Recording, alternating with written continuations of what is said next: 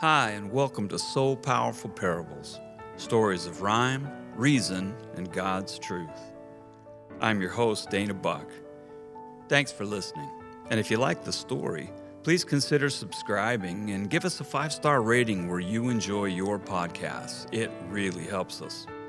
We'd also love to hear from you, so contact us on Facebook at Soul Powerful Parables. Now, settle in and let's have a story.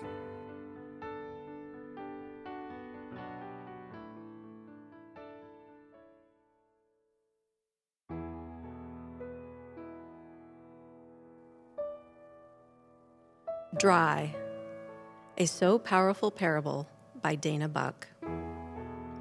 O God, you are my God. Earnestly I seek you.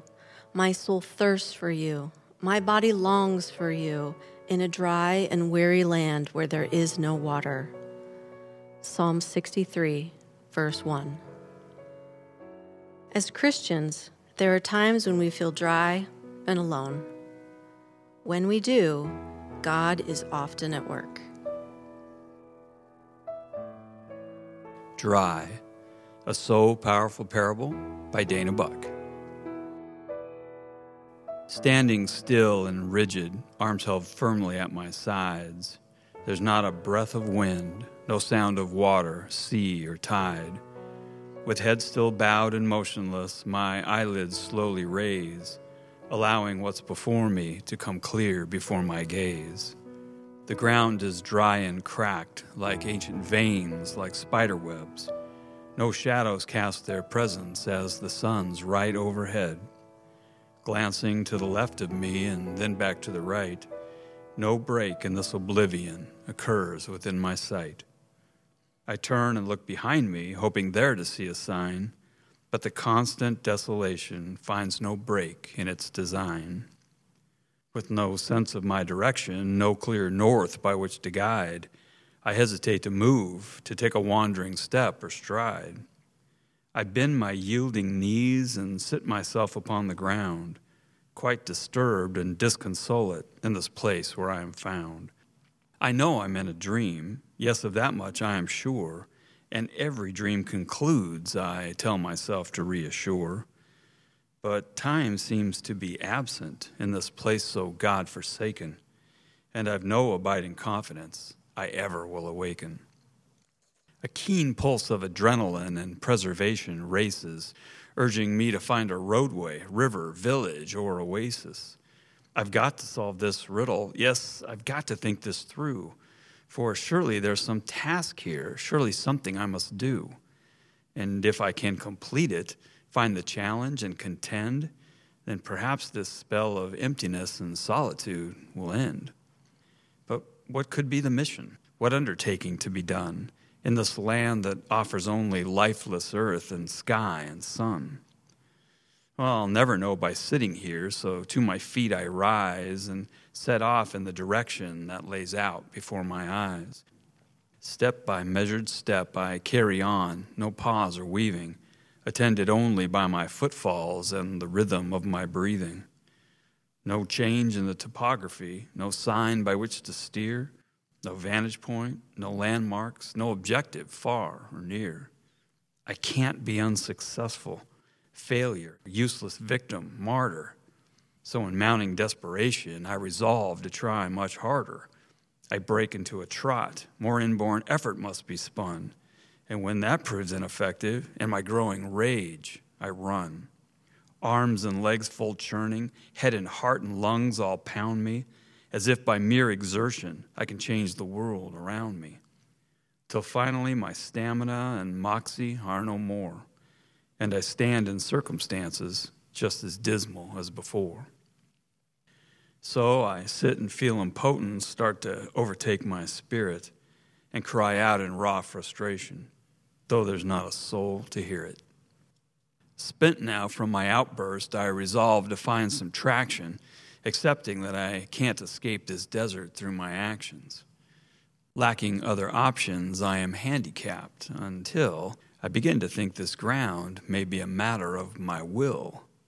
If futile acts and efforts fail to somehow free me of it, Perhaps my mind, my attitude, can help me rise above it. The more I think this through, the more this tactic seems the key. The mastery of the outside must be found inside of me. I closed determined eyes, a look of smugness on my face, convinced I found the secret to be exiting this place. Summoning my strength, now focused to my deepest core, my mind commands, awake and be a prisoner here no more. With all my being centered on this rallying decree, I expect to find a warm embrace where wasteland used to be. So, opening one wary eye to deftly take a peek, I see a world still desolate, still featureless and bleak. My spirit's doused in worry like a foul and stinging ointment, with no antidote to remedy my sense of disappointment. If taking forceful action leaves my fortune so bereft, and focusing my mind's no good, then what do I have left?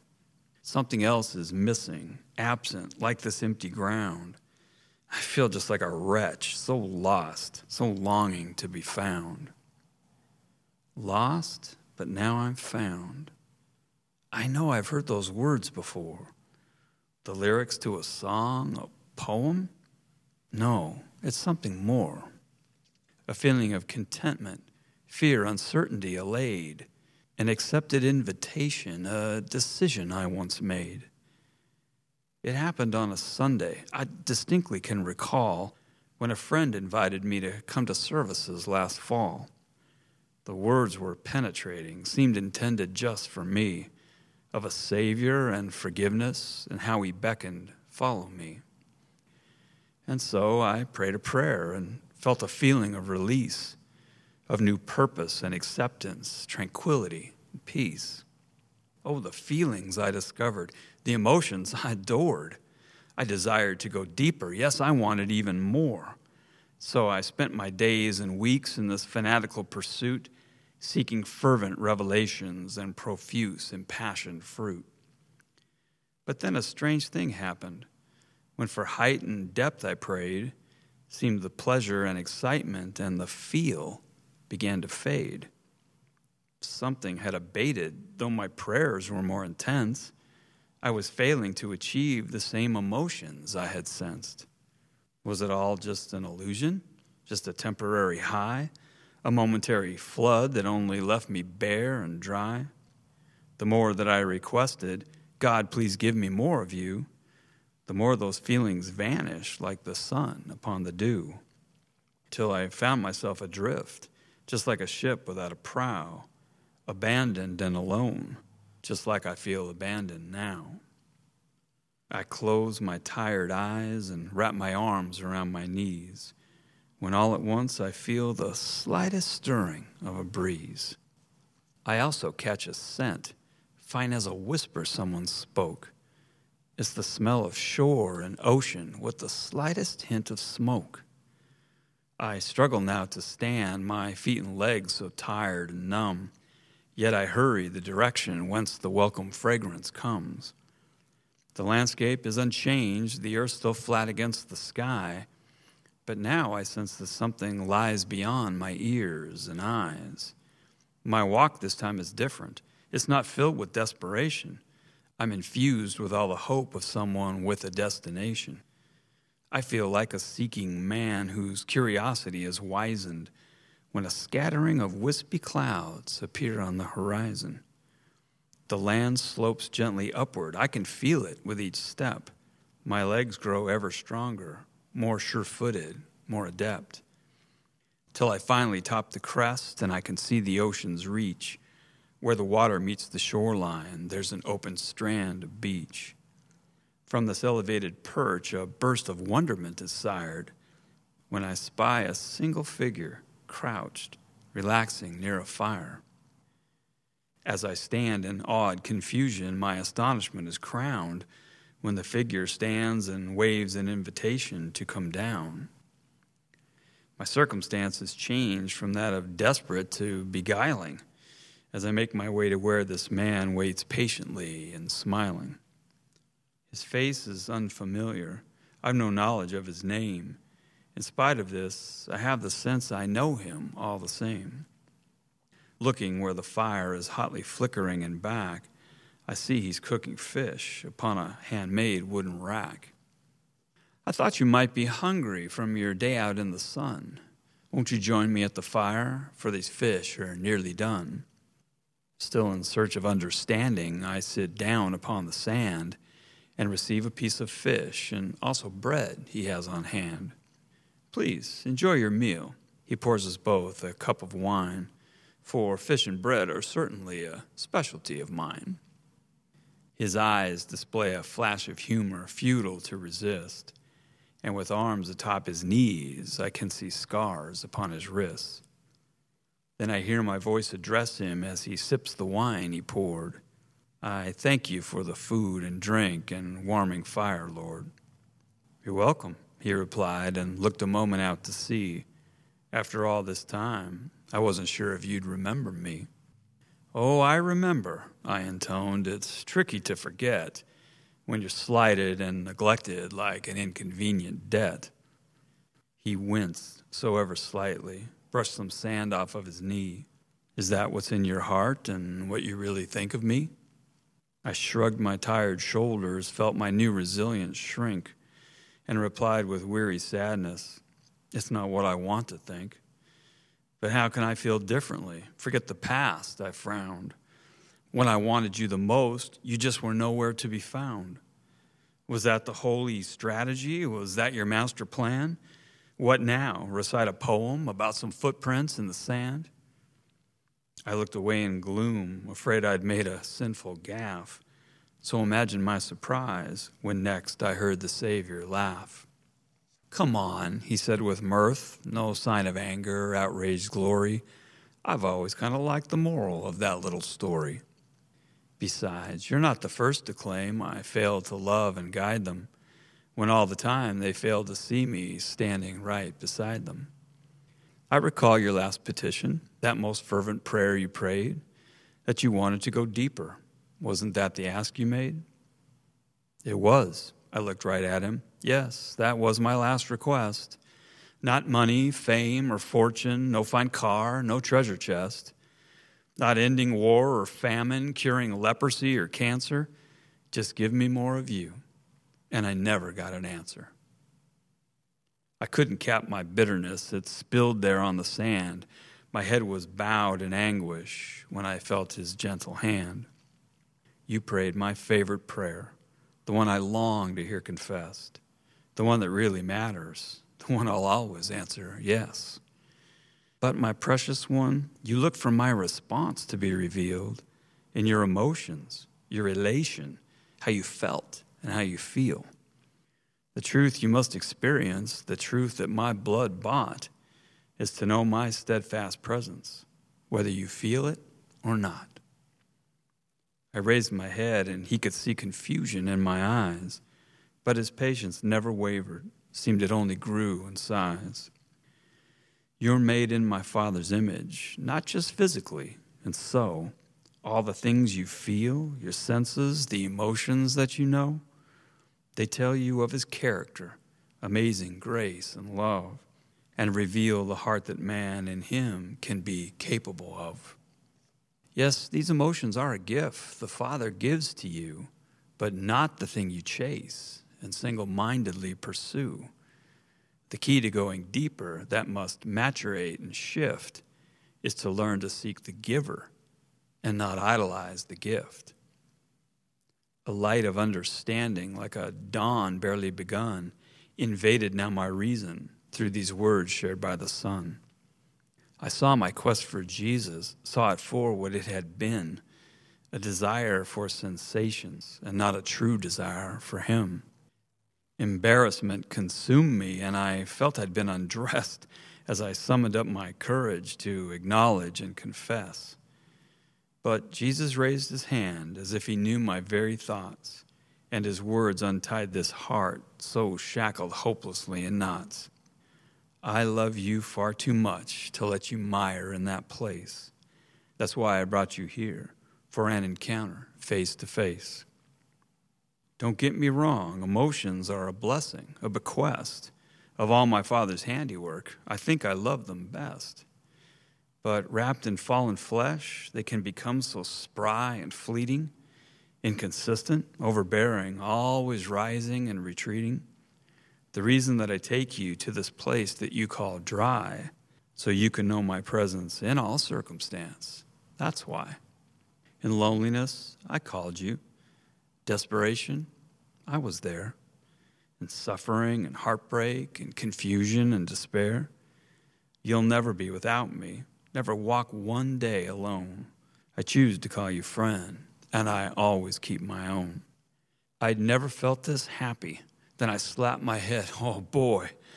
Jesus laughed. Don't worry. What you're feeling now is joy. No circumstance can give it, and no happenstance can make it.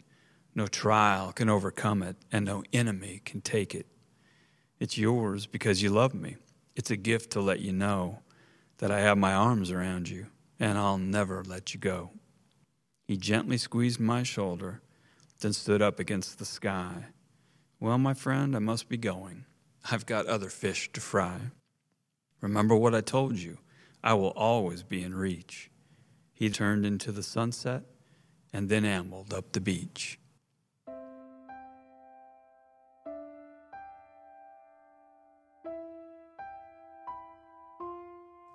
Epilogue. I opened fastened eyes, then stretched my arms and legs for feeling, and focusing see patterns in the plaster of my ceiling. The covers of my bed, so warm and mounded just like hills, embrace me as the morning tries to touch me with its chill. My dream is finally over, but its memory carries on. Are the words he spoke still mine, or like the shore and sea, now gone? I quick escape the blankets and now, seated on my bed, replay the conversation, all the things my Savior said. I want it to be real. Yes, I so want it to be true, that Jesus knows my name and makes my tired journey new. Looking down, I feel a sense of wonder start to bloom, and soon my laughter echoes from the rafters of my room. So this is what you meant by joy, your doing, I suppose, as I rejoice and contemplate the sand between my toes.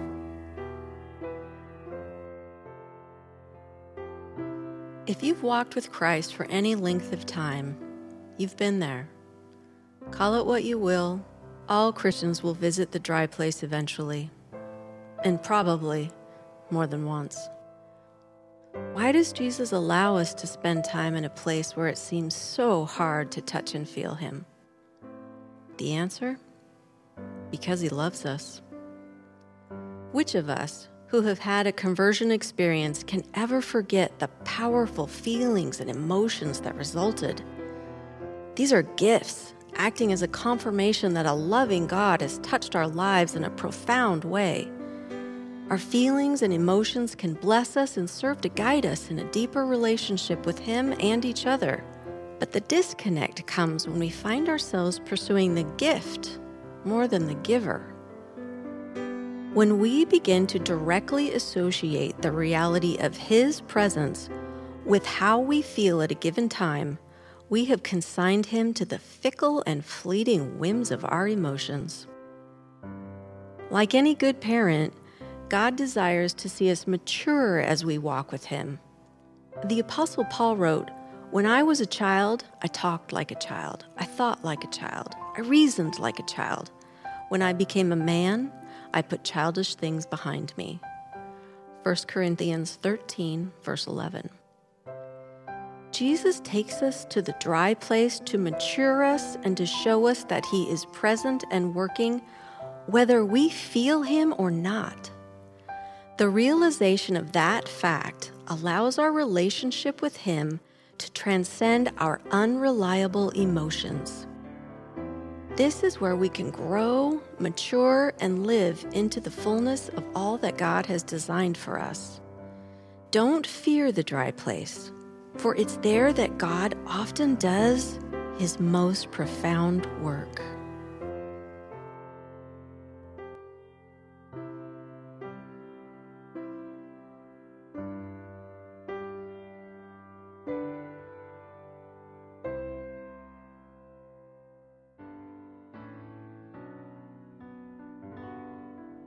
We hope you enjoyed this week's podcast. Dry was written and narrated by Dana Buck. Devotional Thoughts were narrated by Kim Pratt, and this episode was produced by Beneath Blue Skies Productions.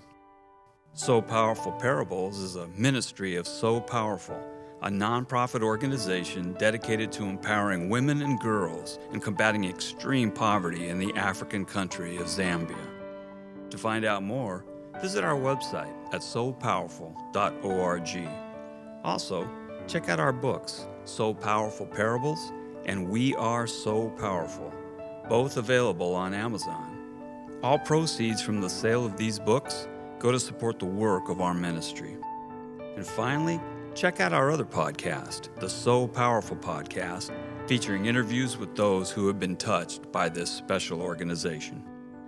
Until next time, may your life always be filled with beautiful rhymes.